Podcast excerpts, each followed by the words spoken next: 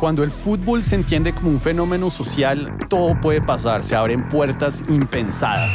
Ese partido que antes se entendía solamente desde lo deportivo, trasciende la cancha, el estadio, para convertirse en un reflejo de la vida misma y de las sociedades del planeta. Es por esta razón que los invito a escuchar el podcast de Pinceladas de Fútbol, donde vamos a pensar el fútbol como una metáfora de la vida, con mucho por enseñarnos.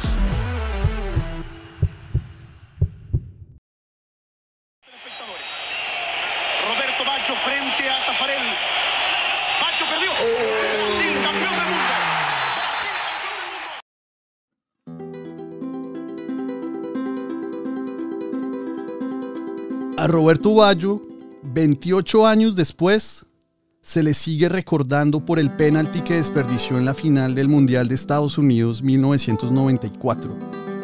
Hay como un morbo en esa fijación, ese magnetismo de los medios y la sociedad con las historias trágicas. Pero yo hoy le vengo a hablar del otro penalti de Roberto Baggio, el penalti del cual nadie habla, el de la resurrección, el de vencer y superar sus traumas, el de los valientes. Uno que por su humanidad es mucho más trascendental que el de 1994. El 11 de junio de 1998, Chile da la sorpresa y le va ganando a Italia 2-1, Mundial de Francia.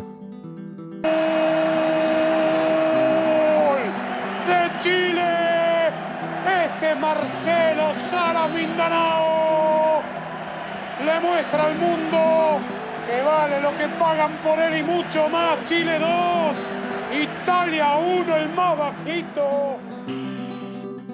Llega el minuto 84. Bayo propicia una mano polémica. Alza las manos y le pide al árbitro el penalti. El juez, de hecho, se lo concede, pero aquí es en donde yo lo invito, después de escuchar este podcast, a que busque el video de YouTube porque es alucinante.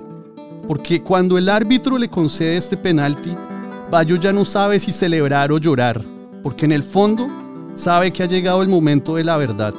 Le toca a él cobrarlo. Le va a tocar enfrentar sus demonios más profundos.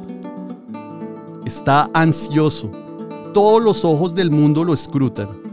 Él sabe que tiene que calmarse. Posa sus manos sobre sus rodillas. Tiene que respirar.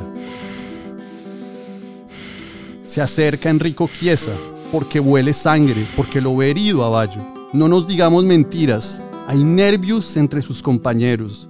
Hay mucha duda, incertidumbre y miedo. De repente Dino Bayo intercede, le dice a Chiesa que se vaya, déjelo solo. Hay que respetarle a Roberto este momento darle su espacio, porque estamos ante un duelo personal de Robbie contra la vida. Es ahí cuando el Codino agarra el balón. Le tiemblan las piernas de recordar la tragedia de hace cuatro años, pero Bayo no es un cobarde. Es de hombres y mujeres afrontar nuestros traumas. José Luis Sierra, defensa chileno, le grita obscenidades, pero Roberto no las escucha porque está en otro mundo.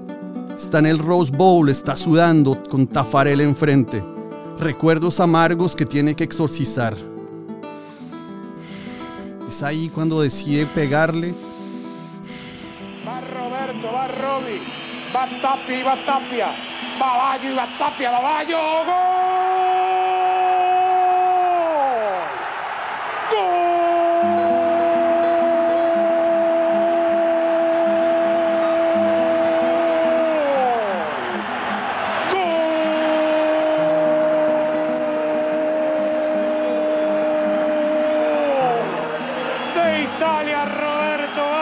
Del manotazo de Tapia que casi le desvía, empata el partido para Italia sobre el final. No solamente lo de Tapia que estuvo muy cerca, ¿eh? los grandes jugadores, los de temperamento y personalidad, aparecen como Bayo. Yo no sé usted, pero yo me quedo con el segundo penalti, el de su resurrección.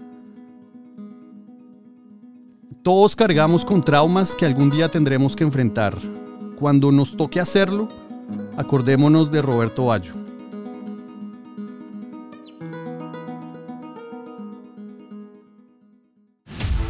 Con Pinceladas de Fútbol he publicado dos libros, Pinceladas de Fútbol en 2018 y Por Amor al Fútbol en 2021, ambos disponibles en autoreseditores.com para toda Latinoamérica.